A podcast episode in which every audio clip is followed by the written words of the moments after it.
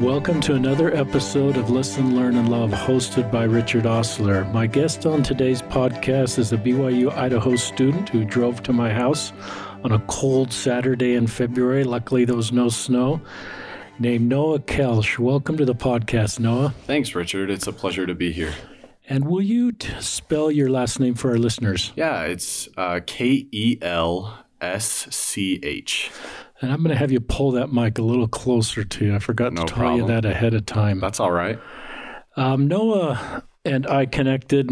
We're meeting for the first time, but I did a Facebook post on February 1st, and I'll read that post for our listeners. Um, Want to help lower anxiety and stress for LDS youth and, un- and young adults and increase obedience? Consider how these words may be difficult for some members. Perfect obedience, exact obedience, sin resistant generation. I believe in obedience as it brings best blessings into my life, but for some of our members, these phrases can be an unattainable goal. Sin resistant can create an expectation that parents, leaders, or people themselves can do things to cause one never to sin, like a vaccination. That's an unreal expectation. For some, unreal expectations can lead to decreased hope, feelings of measuring up, shame, and self loathing. That makes obedience harder. Some give up, concluding they will never make it. Satan does not win if we sin. He wins if he can cause us to believe the lie that we will never be good enough, are outside of God's love. And if our situation is so hopeless, the atonement of Jesus Christ doesn't apply to us. Elder Holland taught, Be ye therefore perfect eventually. And that post generated a lot of discussion. And as I sometimes it's hard for me to keep track of Facebook posts and all the comments, but I noticed Noah's comment, who I didn't know at the time, and I'll just read what Noah wrote. For those who are pushing back against or attempting to pick apart the words of Brother Ostler, I am inclined to believe that few or none of you have experienced the type of struggles with OCD, scrupulosity, anxiety, etc., to which he was referring.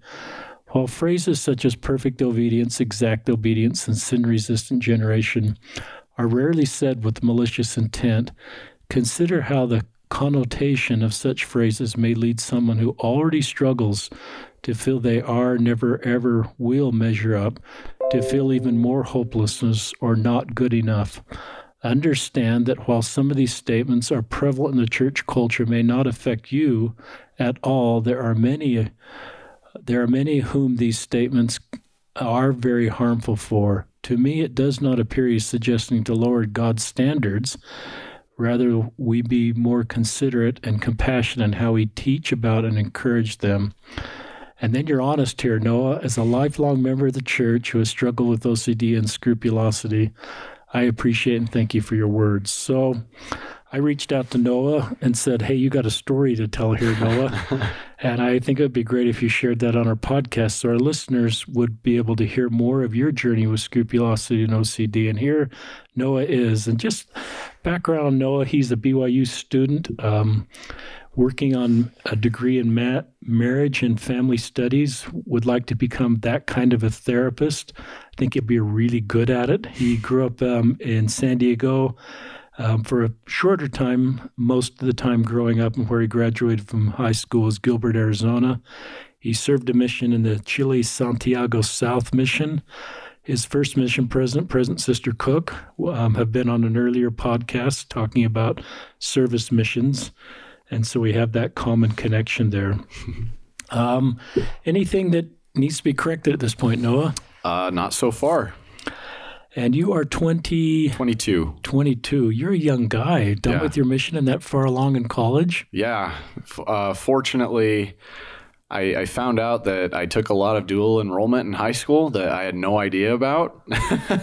and so when I was transferring up to BYU Idaho, I noticed that I had all these credits and felt super blessed. That's great. Yeah. Um, as our listeners know, we've done a few podcasts on scrupulosity, and I, it's just been a fascinating thing for me. And my wife, who's a church service missionary at the conference center, someone saw her last name and recently and said, "You know, are you? Did you your husband do a podcast on scrupulosity?" And I think as more of our members um, hear these type of podcasts, and there's been a wonderful Ensign article by Sister McClendon, I think more are sort of self-diagnosing, or more therapists are aware of this, or even more local leaders are seeing symptoms of this and wondering, is this young man or woman have scrupulosity versus a need to continually repent, which are two very different things. Yeah. So, talk to us about um, as you look back on your life, and just for our listeners know, um, Noah was just recently diagnosed with scrupulosity, but that's not because he just uh, contracted it a yeah. few months ago. I think once people are diagnosed and there's a label for what there is going on, most are able to go back and go, "Wow, mm-hmm. wow, oh that, oh my goodness, that makes sense." And so, as you look back on your life, talk about when you first kind of noticed this was going on in your life. Yeah, absolutely. Yeah, they say hindsight's twenty twenty. So. Um, looking back, the earliest that I can remember uh, experiencing these kind of obsessive thoughts, because essentially what scrupulosity is, is it's a religious form of obsessive compulsive disorder. And so I, uh, I remember back in high school, there was a period of time where I was wondering, I was wondering about my sexual orientation. Uh, it wasn't like I, I, have a hard time describing it because I know that one way that uh, it can come across is that like I'm in denial or something like that. However, what it was was I had these thoughts that you know you might be gay, you might be gay, you might be gay, and then it was just constantly questioning and and I knew that I was attracted to girls. I had liked girls my entire life. I had never once had a crush on a boy, you know, anything like that. But for some reason, that was just like whirring around in my head and I could not escape it. No matter how many times people that I that I spoke to about it, uh, my mom, my dad, uh, even close friends, they would say, "There's like I've never thought that you were gay for a second. I never have you know, I've never thought that. And so that's kind of where I remember that starting. Uh, it's not something that I struggle with now, thankfully. Um, but, and also just a disclaimer not that there's anything wrong with being gay. It, you know, I, I was, I didn't care if I was, I just wanted to, to figure it out. But uh, that's, that's what I remember uh, initially. And as high school went on, um, there were kind of little things like that, little things that maybe I felt like, oh, I need to confess to my bishop about this tiny little thing that rationally would not need to be confessed. Um, but it really ramped up when I was preparing to serve my mission. Uh, the leaders of the church, both general and local, um, in with good hearts, encourage uh, prospective missionaries to, in a way, cover all their bases to make sure that uh, everything in their life is cleaned up and, in a way, tied up in a nice little bow before they're sent off to the MTC to to preach the gospel. And um, I, you know, I wanted to be clean. I wanted to serve a mission. I wanted to be the best instrument in the Lord's hands that I could. I wanted to uh, see the miracles that everybody talked about uh, when they served missions as well. And so I was, I remember one specific uh, incident. I was in a mission prep class, and a church leader, I think he was a 70, and I think he still is a 70, he came and spoke to us, and um, he really drove that point uh, he he was very intense about it as well. Um, he really drove that point that you needed to be worthy and that you needed to take care of absolutely everything that needed to be taken care of before um, before going on your mission. And I remember I was sitting there and I just felt sick and I felt almost panicked and I I went back home to my mom and I was just almost hysterical. I was like, "Mom, I I am worried that I don't like that I'm not worthy, that I'm not that I haven't taken care of everything that I need to take care of. Like these things that I feel like I need to confess. It's not that like I'm, I'm remembering all these things that I did when I was like 12 or 13 that aren't even that big of a deal, but for some reason I feel like I need to go and confess them. Otherwise, I'm not going to be at peace about this. I'm just going to be constantly wondering. And uh, my mom is an angel. And so uh, I think that you know, no matter what she said, it, it didn't help me feel any better. Uh, but she told me that I was fine, that I had nothing to worry about.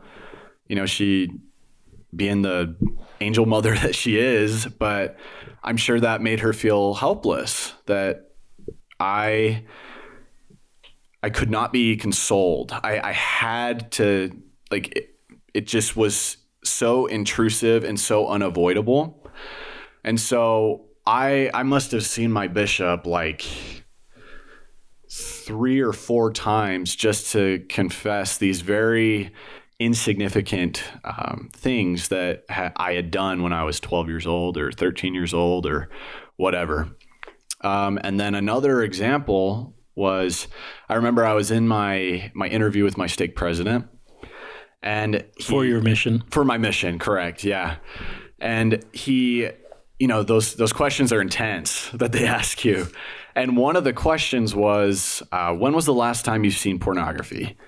And so i asked him i was like well when's the last time i've seen it or the last time that i've actively searched for it? And because um, there's a difference not, yeah there's a difference. And he said oh the last time you've actively sought for it. And i almost immediately responded um, never and i it, that was mostly true, except for one incident when I was 12 that was very, very mild and very, um, again, insignificant. But I, I said never. And then for weeks after that interview, I couldn't like get rid of the urge to call my stake president and be like, hey, remember that one question that you asked me?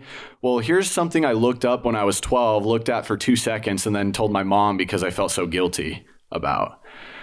Uh, I didn't do that. And eventually, after just, yeah, I, it, eventually it went away. Um, that particular compulsion or obsession or whatever. But as I got onto my mission, they they kind of drive that same point. You know, be clean, be worthy, take care of everything, da da da da da. And um, I was in the MTC, and I remembered something that I had done in high school. Again, not anything to send a missionary home over, not anything that would um, prevent me from being able to enter the temple or, or anything like that. But it was just weighing on me so, so hard. And um, it got to the point where uh, I just I called the MTC president, met with him, told him about it.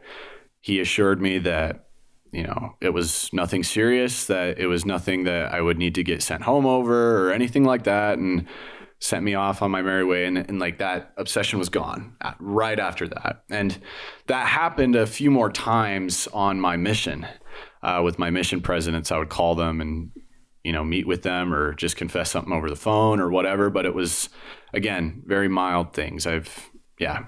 And so uh, on my mission there yeah that another thing that's stressed on a mission is obedience um, and so that's why I was interested in your post that you mentioned. You talked about how things like perfect obedience, exact obedience, and da da da da um, can be harmful. And I remember that uh, on my mission, I, I wanted to be obedient. I wanted to be exactly obedient, but I felt that that expectation to be exactly obedient was somewhat unrealistic, at least exactly obedient all the time. I knew that I could be perfect in trying, um, but you know, if I woke up two minutes after my alarm went off, I felt terrible the rest of the day.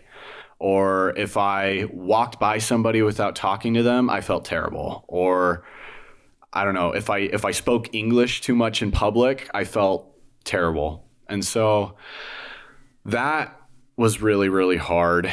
Um, I even remember a, a mission conference where a 70 came with his wife. I think he, well, yeah, I, I will be vague. um, he, him and his wife, they told us story. they were driving in the point of exact and perfect obedience, and they told a story of how their son on his mission, like his tire on his bike blew out on their way home, um, and they were supposed to be home in like 10 minutes or something like that. And so, in order to remain exactly obedient, he picked up his bike and sprinted home in order to be home on time. And I remember thinking, like, that seems a bit excessive. Like, I, I understand the principle of obedience, but I just felt like I, I don't really think the Lord cares if you're a couple minutes late because your bike tire blew out. And, but, yeah, that that was something that like really kind of triggered some more reactions in me like am i thinking about this all wrong? Like would i actually have to pick up my bike and sprint to be you know worthy enough before the lord like just to get home on time? And so i eventually um, reached a breaking point on my mission where just the feelings of stress and anxiety and just internal conflict were so strong that I couldn't function as a missionary. And so I called my mission president and said, Hey, I, you know, I told him I can't stop stressing. I can't, like, I, no matter what I do, I can't stop. And he was very understanding and very quickly um, said, Okay, we're going to get you in to see a therapist. Uh, and so for the next five or six weeks, I met with a therapist weekly, which helped. Uh, it helped calm me down. But as I said in, in our conversation before, uh, it kind of it was more of a band aid solution than it was an actual. Yeah, it, it was more of a band aid solution than it was an actual solution. Um, but it got me through the rest of my mission. I was relatively okay uh, after that. Still, you know, tiny little things kind of made me feel unworthy or discouraged. But uh, was able to c- complete the full two years.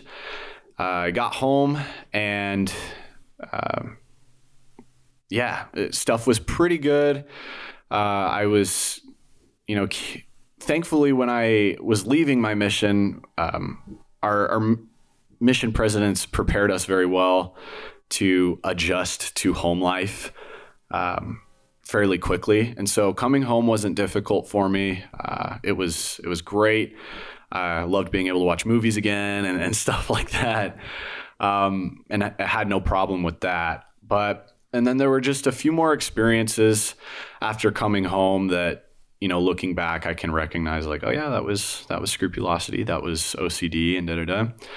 But then what got me to the point of being diagnosed, um, I was I was in a relationship that ended badly, and looking back, it wasn't a very healthy relationship as well. And so I think that kind of catalyzed and brought some more stuff to the surface that I wasn't aware of. But as far as I knew, uh, I was just dealing with the you know traumatic aftermath of a breakup just like anybody does when they break up. You know it's hard. But a few months went by and things weren't getting any better. And my thoughts just whirred around over and over and over and over. So i decided that i was going to see a therapist. And upon meeting with that therapist that's when the the diagnosis happened. And uh, yeah, that's that's kind of the chronology of the story. Um, yeah, it's good. Um, thanks for just kind of walking us through that, Noah. And it yeah. gives our listeners a perspective, just kind of where you are in your journey. And I'm sure a lot would love to ask you questions right now. And yeah. some are nodding their heads saying, That's me, that's me. Uh-huh. There's actually someone that's gone through what I'm going through. Right. Um, I let's go back to you know, we do do a lot of LGBTQ podcasts, yeah. and I love the way you talked openly about just um, that was one of the things going around and around in your brain. Am yeah. I gay? Yeah. And I and I love the way you just realized, you know, that you're not gay, and that was just a thought going around in your mind. And I've as I've met with other people, those kind of thoughts are part of the journey with scrupulosity. Yeah, absolutely. Even inappropriate thoughts about little children um, that would come into someone's mind. They would never do those thoughts, but mm. those thoughts. I think a lot of people have a lot of thoughts, and for people with scrupulosity, they're not able to dismiss those thoughts like yeah. the rest of us can. And yeah. so a, a thought I mean, I probably thought I could be a murderer at some point, or right. I could be a mass murderer. yeah. And so I think f- with someone with scrupulosity, that thought just stays. Mm-hmm. And I love the way you just were open about that and realized that Anna, you're not gay, and mm-hmm. that's not going to be your future. And you recognize you love always like girls, and never had a crush on a guy. Right. But you also acknowledge that's a real thing for other people. So I thought you handled that really well. Well, thank you. Yeah. Um, it any thoughts about what we can do to better prepare missionaries for missions without and wanting to to talk about the importance of obedience, uh-huh. which helps us be better missionaries and being uh-huh. worthy without perhaps triggering scrupulosity or this unreal expectation. Any just thoughts mm-hmm. that you would go back if you were a visiting, you know, leader yeah. to a mission prep class or an MTC president or a mission president talking to missionaries as they first arrive, how would you handle that? I think we need to be more specific about the things that need to be taken care of before missionary service. I think that typically when that's talked about, it's make sure you take care of everything that needs to be taken care of. It's okay, what is that? You know, what needs to be taken care of? What would render me unable spiritually to be an effective instrument in the Lord's hands and to lay that out well because I think especially for an individual that that struggles with scrupulosity that is such a broad spectrum. It's so broad. And even something as simple as you know kissing a girl too passionately but you know not going any further than that is something that needs to be confessed in their minds and they can't get it out at all. And so i think you know we need to be explicit about what missionaries need to repent of prior to their missionary service whether that be problems with the word of wisdom with the law of chastity um, or, or any other commandment where a, a serious transgression or a serious sin or slip up would would render them um, I, I, say unworthy in in quotes. Um, because the problem is that scrupulous scrupulous individuals think that they are the exception to the atonement they think that the atonement applies to everybody except for them and so they need to clear up every little detail they possibly can. Um, I guess I should be saying we instead of they. We we feel like we need to, yeah, just scrub the plate so clean, like cleaner than it's capable of of of being. And so, yeah, as far as that, I think that we need to be specific about what missionaries need to take care of. I love that, and um, that is a really practical suggestion. I'm thinking of our own stake president.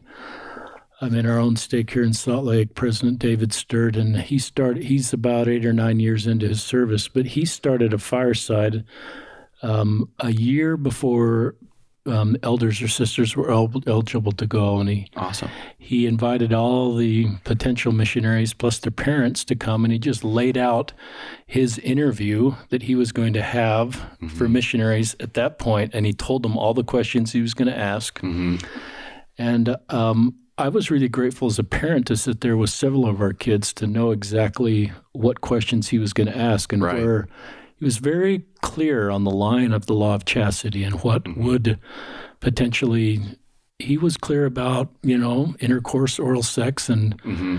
and just um, the and I don't want to I can't exactly communicate what he said about the timing potential sure. of what that would mean but he was very clear about the sins that would require a time period before a missionary could be worthy. Yeah. And I thought that was and then as you're thinking, I'm thinking, well, maybe we should move that back even younger. Yeah. you know, and there's you could even do that at age 14, Mm-hmm. um, at age 16, and so everybody would know exactly because I because there's a lot of even as a YSA bishop, a lot of YSAs had a lot of unknowns about where you break the law of chastity. Yeah. Um, and that that's probably a different podcast. Yeah. You know, we have vocabulary like heavy petting, light petting, and I didn't even know what that meant. yeah, exactly. and and so sometimes we'll say that as priesthood leaders, but I think it's good just to ex- explain what that means, Yeah. and not go on the assumption that everybody knows, and then help the YSAs. I'm thinking of YSAs, but this would apply to teenagers. Understand what those terms mean, what is appropriate or not appropriate within the law of chastity, Correct. and what needs to be talked about with the bishop. Yeah. Because that unknown, I think, would add to your mind is working with scrupulosity. Yeah, and it. Yeah, I because I know that we it, we are hesitant to draw a line in the sand, be like, be, because I guess there is a worry that someone will get as close to the line as they possibly can without going over it. Um, but I do think that those specifics are are needed, uh, especially for young adults and teenagers preparing to serve missions. I also think that the the way that it's it's brought up, the way that it's spoken about is is something that needs to be addressed because a lot of times there's a lot of shame associated with it. Uh, there's a lot of you know a lot of justice and not a lot of mercy. um,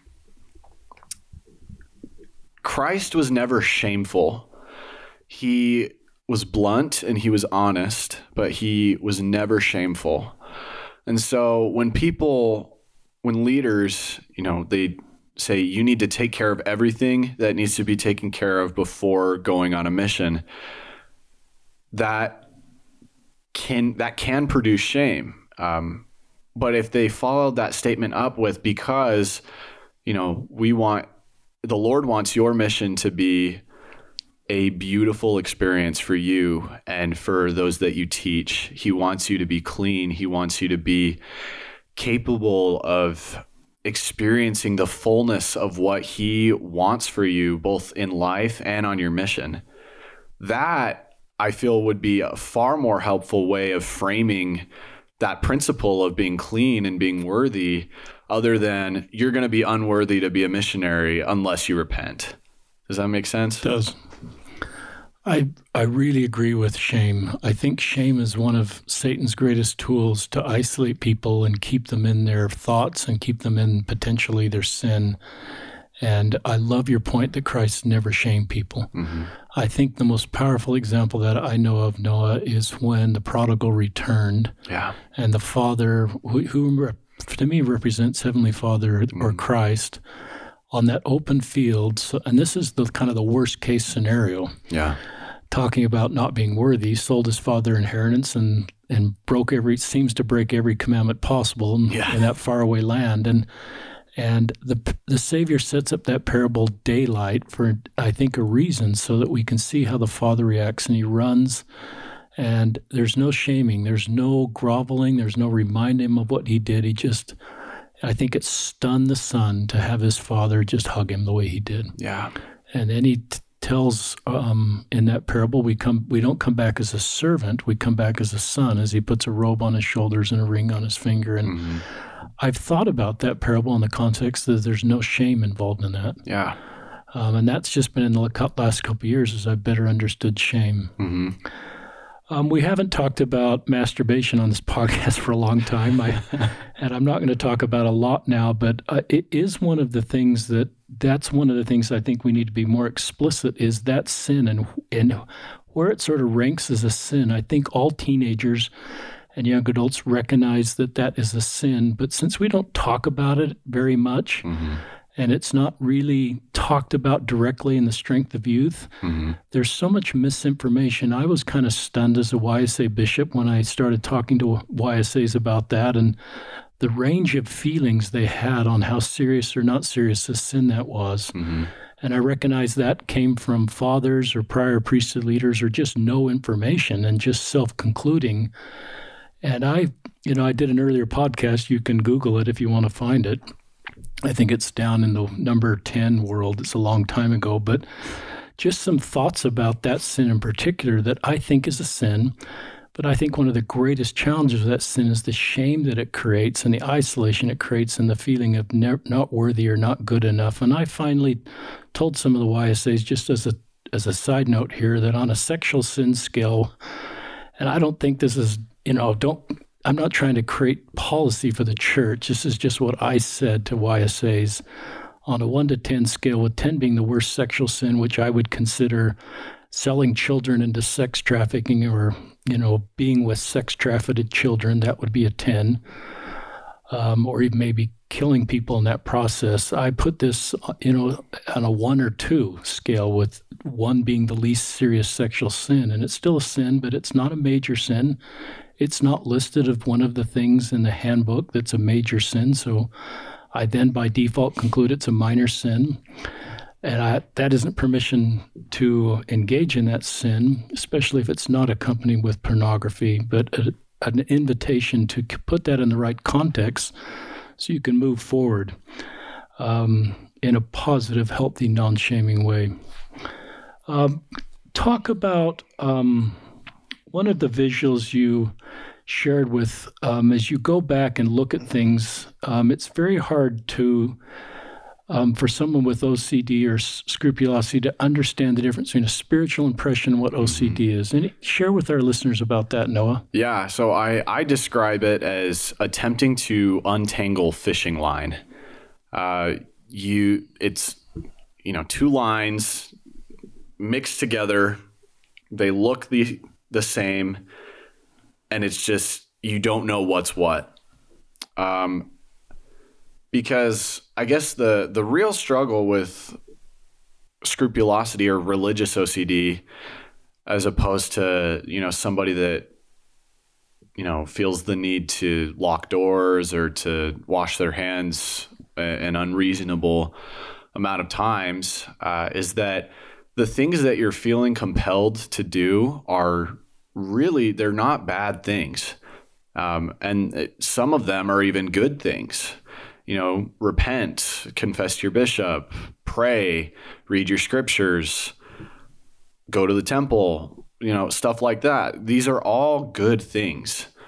But applied in the wrong context or from the wrong motivation can be dangerous uh, because the way that OCD works is you have this obsession, which is a you know intrusive, unwanted thought that typically drives you to perform a compulsion that you know in the short term will satisfy that obsession and cause it to go away for a little bit. And so, you know, as an example, um, if you're feeling like uh, if you remember, using my example, if you remember something you did when you were young that was dumb, but you didn't, you never needed to confess to the bishop about it, all of a sudden you start thinking about that thing every time that repentance is mentioned in church or every time that um, obedience is measured or uh, not measured, uh, mentioned in church like that those types of things will trigger that kind of thought and it'll whir around in your head for a little bit and you will feel compelled to speak to the bishop about it and confess it get it off your chest. And you know that if you do that that obsession will go away. But the problem with that is because some people would just say well just do it and get it over with. But the problem with that is that by doing that you are feeding that that cognitive distortion. You're making it stronger and it's going to cause problems that are more difficult to solve later down the road. And so it kind of puts you between a rock and a hard place because if you don't do it, your anxiety is through the roof. Explain that part of it. That's very helpful for me. Explain why not acting on the compulsion mm-hmm. results in anxiety. Yeah. So when you have the the obsession and compulsion whirring around in your brain, logically you know that if you do if you perform this compulsion, the obsession will go away for a short period. And so but you also know that if you don't, it'll just get stronger. And so when you don't do it, the obsession doesn't go away. And it stays there and it just it, it's exactly what it is. It's an obsession. It does not go away no matter what you do no matter what anybody says no matter how illogical that obsession is it just will not go away. It's like a fly that keeps buzzing in your ear and you keep swatting at it but it keeps coming back. And that just it just elevates your stress levels because you almost feel like your own worst enemy. Um, you feel like you're getting. I describe it as if you ever seen the Rocky movies, when Rocky gets into the ring, he just gets hit in the face time after time after time after time after time after time, lands a few punches, keeps getting just punched in the face. And that's kind of what it feels like mentally. So it's painful. And I think that's why the anxiety goes up because you you are in pain because no matter how rational your thought process is, you're you're stuck thinking if I don't do this I'm never going to feel good again. I I'm unworthy, God's not speaking to me, God doesn't love me, I'm not faithful enough, I'm not obedient enough, I don't love God enough, I guess if I'm not willing to follow through on this good thing that that he's telling me to do, which is another complication in the church because even the scriptures say every good thing comes from God. Every good thought, you know, act on it because that's the spirit. But there there's there's got to be a but there because you can't reinforce that like where the motivation is just to I guess appease that obsession. And so that that is something that I struggle with even still is that principle that every good thing comes from God because these are good things that I'm being compelled to do.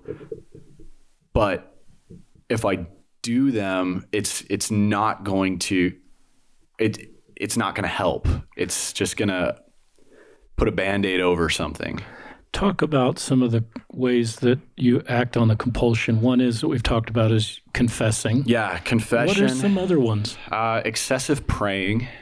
Excessive praying. Yeah. That's not a term that I've ever, it's not in a typical church talk or church material. Yeah. Excessive praying. Yeah. But I would guess that's possible. Yeah, absolutely. I mean, if I'm talking to somebody all day, they're probably going to get sick of me. I mean, Heavenly Father will never get sick of right. me talking to them, but it, it just it's not necessary. You know, I can I can pray the necessary amount. I can pray a lot and, you know, form a good relationship with Heavenly Father. But if the motivation behind that prayer is always anxiety and it's constant and over and over, mo- and over, I hope you realize how powerful that was you just said. Yeah. If the motivation behind that prayer is to relieve anxiety, um, because of this issue. That's mm. not, you know, you're saying prayer is still very valid. Yeah. But in this case, excessive praying adds to the whole challenge. Mm-hmm. It reinforces the whole cycle. If you exactly because it, a good it does. It's like the only thing I can relate to is washing hands. If yeah. I just feel like my hands are always dirty. Mm-hmm and so the compulsion then is washing hands, and mm-hmm. then that relieves, but it just reinforces, and it mm-hmm. my anxiety I assume lifts, mm-hmm. and it but it reinforces the whole cycle. Exactly, and and when it comes back, it comes back stronger because I've washed my hands. Because you've reinforced that, yeah, you've washed your hands. Because I've confessed to the bishop. Because exactly. I've apologized. Because I've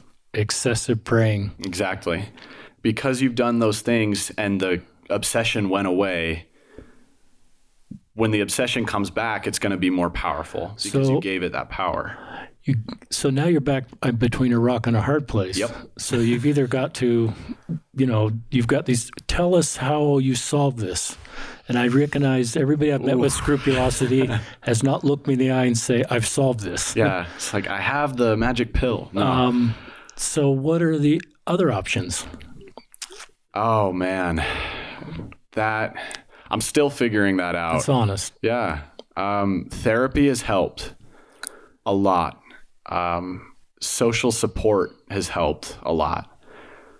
Um, medication has helped a lot. How does medication help?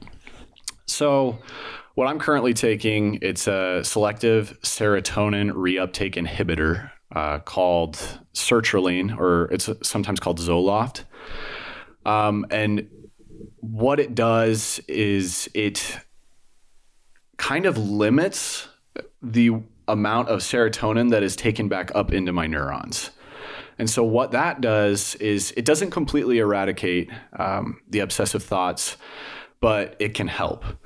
Uh, most studies show that um talk therapy and medication combined is the most effective treatment because one or the other is incomplete. It, it addresses part of the issue, but if you use both together, it it it's a lot more effective. And so the medication has helped me at least on a chemical and biological level not be, you know, taking in so much of the neurotransmitters that contribute to these obsessions. Um, again, they still occur, but you know, six months ago when I wasn't taking anything, or maybe I was six months ago. It's gone by fast, but you know, when I wasn't taking anything, and now when I when I've been consistently taking medication, the the difference is night and day, or I guess maybe night and almost sunset. That's great. So, yeah, medication helps a lot. And I think just one thing that my therapist has talked about a lot is mindfulness and accepting the the truth that you are not your thoughts and thoughts come and go and not every thought is significant you know? Um, we can be moved upon by the spirit in our thoughts but it's important the, the lord also tells us that our mind and heart will agree with each other. And when they don't agree with each other something's something might be a little bit off at least in my case i've that's how i've how i found it to be other people experience re, uh, revelation in different ways and that's awesome uh, for me if my mind and my heart are disagreeing that's kind of an indication that something's gone awry. Um, and so I think I have to make the decision every day to choose to trust what my therapist has said, to trust what my parents have told me, trust what my friends have told me, and ultimately trust Christ that He'll help me, even though I feel so completely alone. Um, so I, I think that for me has been the real, I guess, the the cornerstone of being able to cope um, is making the decision sometimes daily, sometimes every minute, sometimes every hour, sometimes every week to trust um, in all those things and to just keep keep going. I love that. No, I love the mindfulness. Yeah. Um, I've heard some, and I I'm not clinically trained, so I don't want to get too far in this area of talk about a type of therapy, and maybe it's exposure response therapy, um, where you sort of accept I'm not worthy, Yeah. or your hands aren't clean, Yeah. um, but you sort of live in the live in the ambiguity of that. That somehow, for some, is helpful in the long run. Uh huh. Um, have you thought about, heard about that, or does that resonate with you at all? Yeah, I know that. Um, And when saying you're not worthy, I think it's sort of saying I'm worthy enough to accomplish my mi- life mission, that God loves me, that my Right. future girlfriend will date me and Right. marry me. but so you're holding some positive, it's not just, you know, you know you're unworthy and you're outside of God's love. You're Yeah. worthy enough. Yeah. My my therapist calls that radical acceptance. Cool. Accepting the reality around you as it is, you know, you're and sometimes that might even be, you know, you are worthy, at least worthy enough by the standards that the Lord has set for you to enter his temple, you're worthy. Uh, by the standards that he set for you to take the sacrament, you're worthy because you're repentant, you know? I think that yeah, like we're all we're all a little bit unclean, um, but we can be clean enough to, I guess, have access to the Savior's atonement. And really, you don't need to be clean to access the Savior's atonement. The, that's kind of the point. But I think just that that radical acceptance, that objective view of reality, saying like, okay, I'm not perfect, and I did do those things, but I have repented. Um, and even though I might not be feeling clean right now, I know that I am because I have done everything that I need to do. Um, I have, you know, I'm doing all the things that the Lord, maybe not all the things, but that's okay too. You know, I'm not doing all the things, but I'm doing what I can right now. And so I think that that's kind of a, an attitude that I have to remind myself to have. Uh, and then I'm sure that anybody that struggles with scrupulosity has to remind themselves to have as well is just take that objective view and look at your life almost with like a bird's eye view and be nice to yourself. Have some self compassion. It's really powerful what you just said. Thank you. Really powerful. I love that. I'd have you come speak to the YSAs if I were still a singles ward bishop and teach some of that stuff. I, Yeah. you know, I reckon I, I wrote down when you were talking about that. Sometimes I hear, which I don't think is doctrinally accurate, that every time we sin, Christ cries, or he, and I've. I, be, I don't believe that. I I believe that he has paid the price. Mm-hmm. And he actually rejoices when we take advantage of the atonement. It doesn't add to his burden. Mm-hmm. And I look at the parable of the lost coin and the lost sheep as mm-hmm. the doctrinal foundation for that is that when something is found, Christ rejoices. Yeah. You and me, when we might offend each other, we might make each other grovel for a while. But Yeah. I just think he enjoys forgiving. I, I really do too. As you were speaking, I kind of thought of like a example. You know, if you get a broom for a gift, you know, like say my mom gives me a broom. I don't know why she would, but if she did, she's not crying every time I drop something on the floor, and she but she gets excited when I'm using the gift that she provided for me.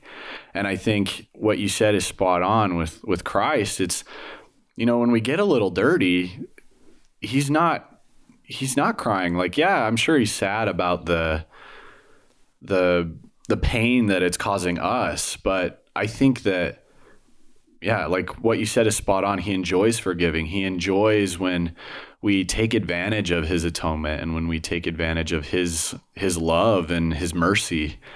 Um and yeah i just i think that's a very powerful principle.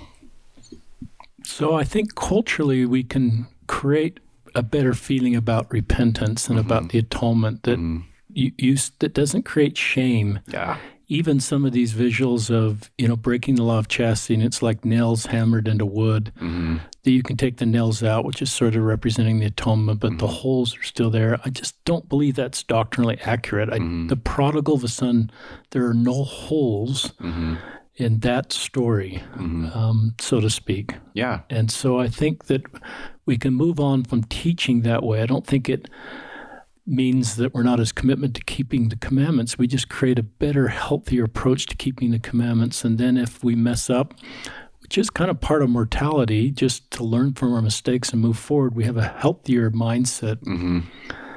Um, what are some things if that would add to your burden? I've I've wondered about things that as people open up, they often I'm not trying to lead this question too much, but we often Yeah. turn to spiritual tools to solve something. Mm-hmm. And that often is the right thing to do, but sometimes that can add to a burden. If I give you a conference talk or more scriptures to read, Right. or or just say, "Gosh, if you're not feeling, you know, right, then this is my formula to make you feel right Mm-hmm. and why that might actually be the exact opposite thing. Yeah, I, I think that's another thing that my therapist and I have talked about is like sometimes at church we get the what we've dubbed as the church prescription. Pray every day, read your scriptures every day, and you know keep the Sabbath day holy and keep the commandments, and everything's gonna be sunshine, lollipops, and rainbows. Um, however, you know, if you break your leg and you go and talk to your bishop, your bishop's not going to tell you, oh, just pray and read your scriptures and that leg will get better. And it's the same with um, mental health issues. Um, we we can't put those mental health issues in a realm that where they don't apply. And so yeah, I think oftentimes that church prescription is given for mental health issues when in reality, those individuals should be referred to a trained mental health professional to help them cope with those those issues and to help them overcome or really accept that they're probably going to have to deal with those issues if not for the majority than the rest of their lives. And so, yeah, I think that we we in a way need to draw those lines in the sand. They're very clear for the physical versus spiritual, you know, and, and it's not that reading your scriptures and praying doesn't help when you're overcoming a, an illness or a physical injury.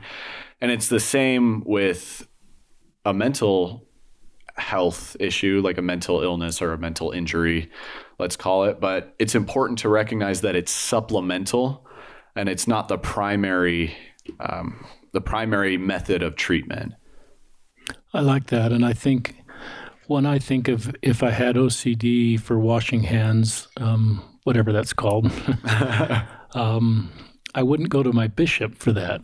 Right. I would go to a therapist. And this is where this scrupulosity is so complicated because it's spiritual OCD. So you'd naturally Exactly. go to your bishop. Exactly. And your bishop would be very helpful because he would tell you if you really did have something to confess, that would be helpful. But if you, mm-hmm. in your example, you have a lot of stuff that you didn't need to confess, you just did, but it's mm-hmm. it reinforced the whole cycle. right. And so, and a well-meaning bishop would recognize that you know through his service he's helping somebody. And it would just take a, a nuance or an, an understanding to recognize what's going on here Yeah. um, that I'm glad brave men like you, Noah, are uh, willing to share so that people can do better. Yeah. Well, thank you. Talk about um, does it make when you're in the height of well, I, don't, I don't know what to say the height of a it? scrupulosity episode Yeah.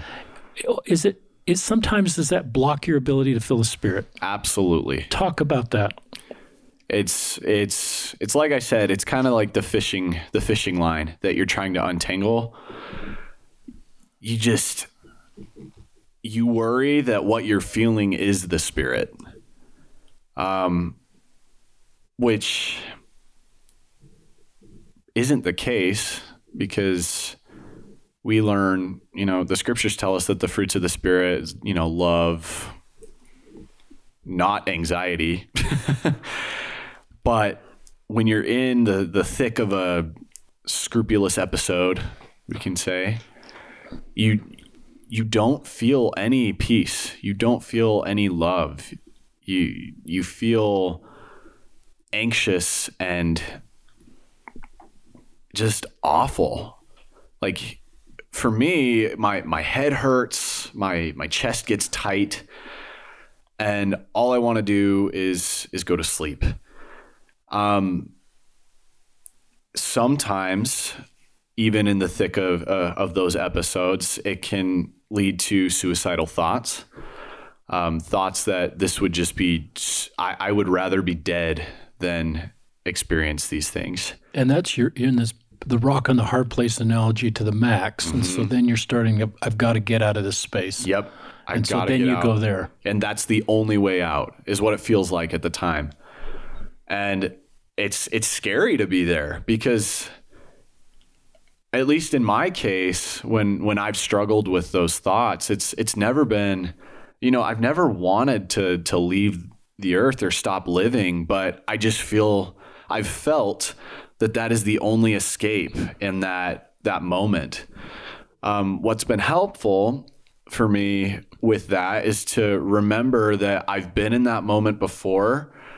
Um, I've I've obviously not committed suicide, and I've come out on the other side, and I've been okay. And that to me has also been reinforcing, kind of f- not fighting fire with fire, but you know, just holding out and um, fighting through it. You uh, you kind of prove to yourself that you're gonna be okay, that the the storm will pass. You know, using the Rocky analogy, yeah, he gets pummeled in the face a lot, but he at the end usually of most of the movies he wins the fight uh, and he every time he gets knocked down he gets back up every time he gets knocked out he gets back up um, at least in the the big fights and so i think that I, have just recently watched all the Rocky movies with all my with my family. So what that's a great thing to do. I love those movies. Um, but yeah, even in the most recent one, he says, you know, life's not about how hard you can hit, it's about how hard you can get hit and keep moving forward. And I think that's kind of how it, has been for me. I, I've been hit a lot, and I'm sure anybody listening with any sort of struggle has been hit a lot. But you can keep moving forward, even if it's painful, even if it hurts. You can keep moving forward and still win.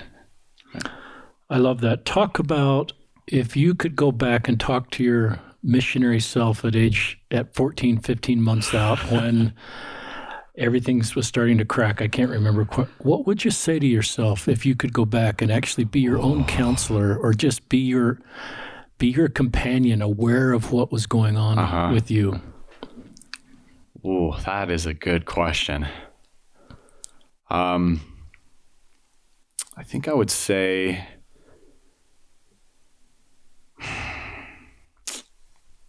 Oh, that's a really good question. I think I would say I think I would ask myself do you do you feel like these feelings are coming from God? And in my hysteria, I'd probably say something like I don't know, maybe, I don't think so just because I've been taught that this doesn't come from God. And I would say, you're exactly right. It doesn't. Um, I would talk to myself and help myself see this is something called scrupulosity. It's a form of religious OCD. Um, these things that you're experiencing are obsessions, and you're doing a good job about not acting on the compulsions. Um, you are going to be okay, I think is probably the big thing I would try to drive home because I wouldn't be able to promise myself that I'm going to get over it or that I'm never going to have to struggle with it again or that, you know, some magic pill is going to come out that I can take and all my scrupulous thoughts are going to go away. But um I think just the big thing is that yeah, you're you're going to be okay. It's a really good answer. Yeah. It's a really thoughtful answer. Thank you. Talk about, um, yeah, you could push a red button and make this go away, which I'm sure you'd love to push. Yeah. But let's just say you can't push it. Um, why are you glad on some level that you have this? Yeah. Um, it's kind of weird to think that I am, but I am. I, I think it's it's made me more empathetic more capable of understanding others and their struggles when they describe things that parallel the things that I've described, uh, whether it's, you know, another mental illness or whether it's, um, you know, LGBT individuals. I, I feel like I'm able to recognize the reality of their struggle, which I think that sometimes we have a hard time doing when we don't have struggles. Um, I feel that it's going to assist me in my my career that I'm pursuing. Uh, what else? I love those. Yeah, Um, and I'm going to read this quote that I read a lot. go for it. Some of you that are one time listeners haven't heard it, but you regular listeners have. And it's Henry Nouwen, a Catholic priest, called the Wounded Healer. A minister's service will not be perceived as authentic unless it comes from a heart wounded by the suffering about which he speaks. The great illusion of leadership is to think others can be led out of a desert by someone who's never been there. Yeah, And so Noah knows this desert, but and so you can authentically lead people out of this desert, even your younger self that you did yeah, on your mission with really good advice there. And it and you to your point on that one, you couldn't lead them completely to end scrupulosity, but part of leaving out of the desert is hope and tools and understanding what's going on. yeah. Maybe learning how to survive in the desert. Well said. Yeah, And but then your ability just to understand the other examples you gave, I think, is part of the beauty of this experience for you. yeah, And I think of you're unmarried now, but I think of your future wife, and you're she's going to learn this about you. It may not be mm-hmm. on date one, but hopefully not. but my guess is, you know, and you'll have to message me sometime down the road that Yeah. she will love this about you. And it will connect her to you in an authentic way that no other relationship was possible. And there's going to be something about her that you'll just get and heal because you can understand. And and that part of your relationship will be part of the reason you fall in love. And she'll recognize that you'll be able to do some things for her and your future children that are unique to you.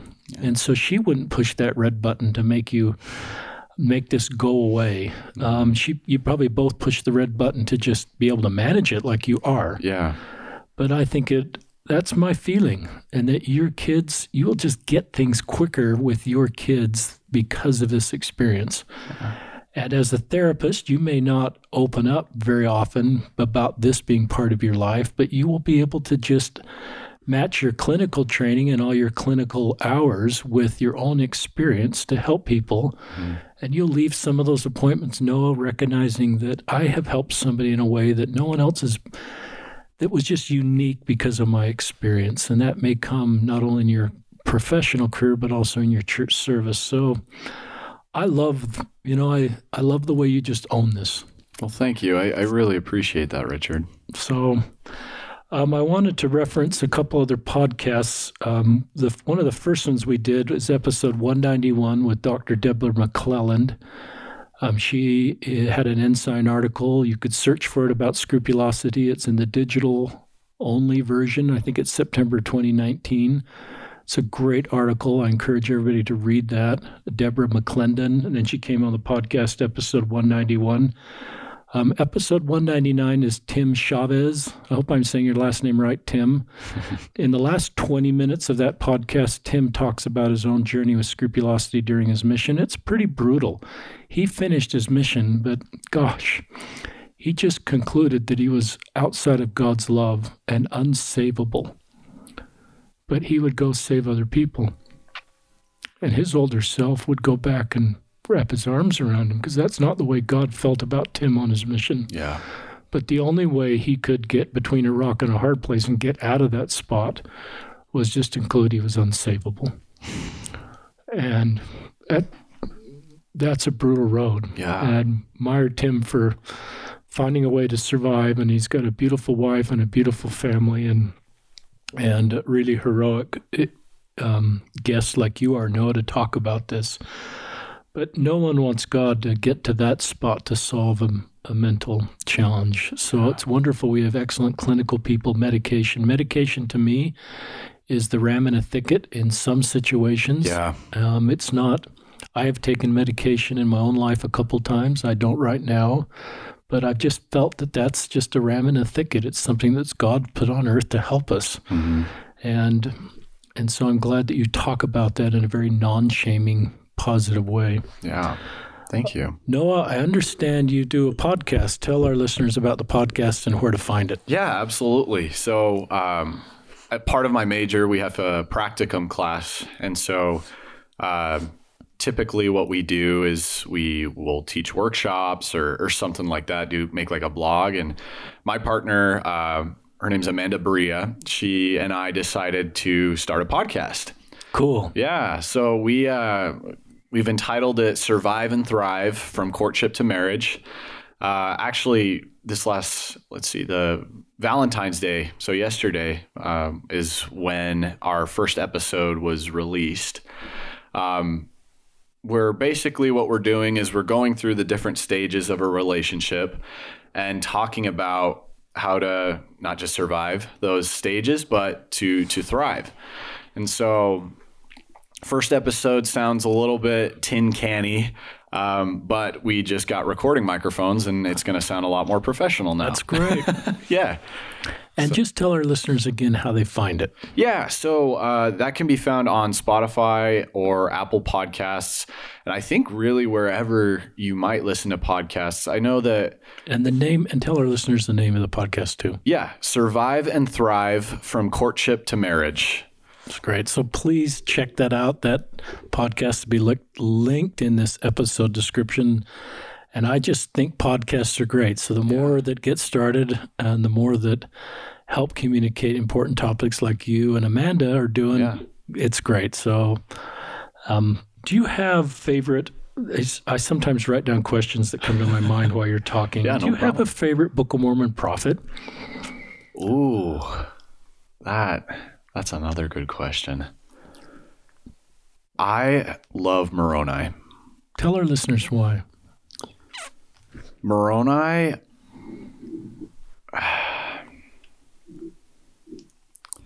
Moroni had it rough. He saw his people die. He saw his father die. He, I, I assume, saw his family die. He was alone and he was being hunted by the Lamanites. And he had every reason to be bitter, to be angry with God. But one of my favorite scriptures in the Book of Mormon is when he says, I, Moroni, will not deny the Christ. It's just, he is adamant. He is, he, he knows who he is. He, he knows God he may not understand God. He may not understand why thing why the cookies crumble and how it was. But he loves Christ and he understands that Christ loves him. And despite every reason, every conceivable reason to to deny the Christ, he still refuses to do so. And that to me just speaks volumes. I, I think that that is a an amazing example of of someone of a man of faith of or a person of faith um, that despite what happens to you you can be at peace and and know that there is a a greater purpose or a greater plan that's being accomplished. It's great. I love that. I'm going to just uh, read a concluding statement, then just see if you have anything else that comes to your mind, Noah. Um, but I'm just coming back to the original Facebook post that I started with, and it's mm. to help lower anxiety and stress. So some sometimes we'll have this conversation at church or in society, and we say, "Gosh, you know, the youth seem they're coming home from their missions early." Um, there's so much more stress and anxiety. What's going on? And I think it. I, I think it's a combination of lots of reasons, mm-hmm. but I think some of it's self-imposed mm-hmm. culturally. Um, when we create this expectation of perfect obedience, exact obedience, or a sin-resistant generation, and I want people to be obedient, but to me, it just needs to be in a in an attainable way. I I have felt that it's interesting that God could have set it up so the obedience becomes harder as we get older. So, Noah, you would be kind of recognizing I'm coming into my 60s and going, wow, this is your decade, man.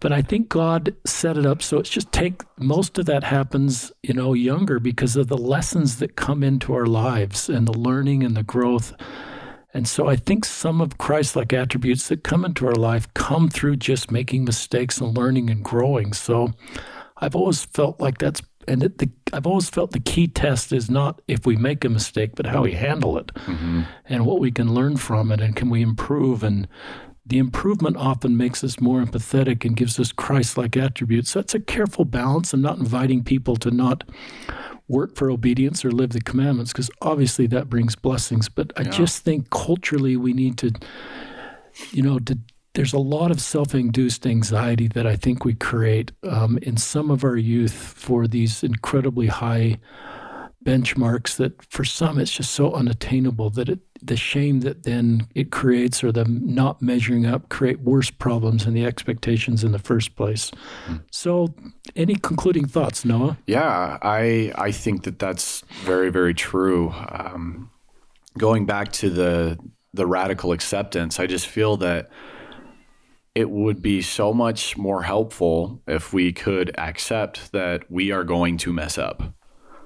Um, not using that as a justification to mess up, but just accept the fact that we live in a fallen world.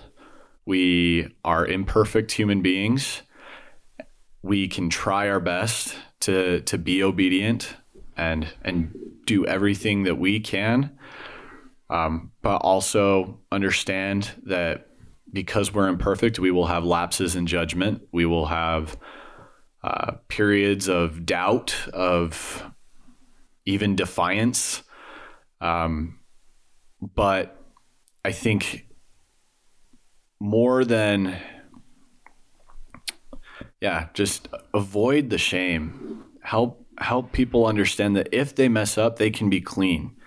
They can be saved still you know and help us accept the fact that we are imperfect um, and not place this expectation that that you have to be especially right now um, because we are we're being perfected and part of that process is messing up um, something that um, I think my dad told me this one time. He said, "You never, let's see, you never learn anything by doing it right." And I think it's the the same in life. You you don't you don't become perfect by being perfect, if that makes sense. I like that. Yeah. Um, a couple more thoughts came in my mind, so we're we're not quite ending yet because I just I wanted to reread this quote I shared at the beginning. Um, Satan doesn't win if we sin. He wins if he can cause us to believe the lie that we are never good enough, are outside God's love, and if our situation is so helpless that the atonement of Jesus Christ doesn't apply to us. Then on Facebook, I wrote this the other day. Um, it's really Elizabeth Smart that taught me this, to give her credit. And she talked about the difference between virtue versus virginity. And I've written here virtue is a beautiful spiritual gift that is always within your control and can't be taken from you. Virtue is what potential spouses should be looking for, and not a checklist requirement that includes virginity that may exclude some of Heavenly Father's finest children from consideration as your future spouse. And I, I love the focus on virtue. I obviously want people, that's not a permission to not live the law of chastity, listeners. Um, but I, I recognize that in my own life dating, I kind of had this spirit, I had this checklist of things that I wanted in my wife. Um, never divorced, served a mission, probably never really sexually active. Um, and I just recognized that and I ended up marrying someone that was not a return missionary. Mm-hmm. And I recognized that uh, that checklist was preventing me from dating um, wonderful women, and who and the one that ended up becoming, becoming my partner. So that's part of the broad message of this podcast, perhaps, is to get away from the checklist and to really understand our doctrine and to live our doctrine and and um, recognize that culturally we have work to do in some of these areas. Anything else you want to add, Noah? Oh man, I love um, I love this concept that you shared of radical acceptance, especially of ourselves. Yeah. Sometimes it's easier to do that of other people than ourselves. Mm-hmm. We can be the hardest on ourselves, and that's not our doctrine. Yeah, I think just my final thought would just we just need more love in this world. That's what that's what Jesus wants. That's what God wants. So may may our intentions behind everything we we say in private and public at church let it be love and and let that be apparent because I think that that is ultimately what's going to to help those that are struggling that might feel marginalized that they can know that not despite their imperfections but even in their imperfections they are loved and so that's that's all I got. Noah Kelsch, great concluding remarks. Thanks to our listeners for joining us on another episode of Listen, Learn, and Love, hosted by Richard Ostler.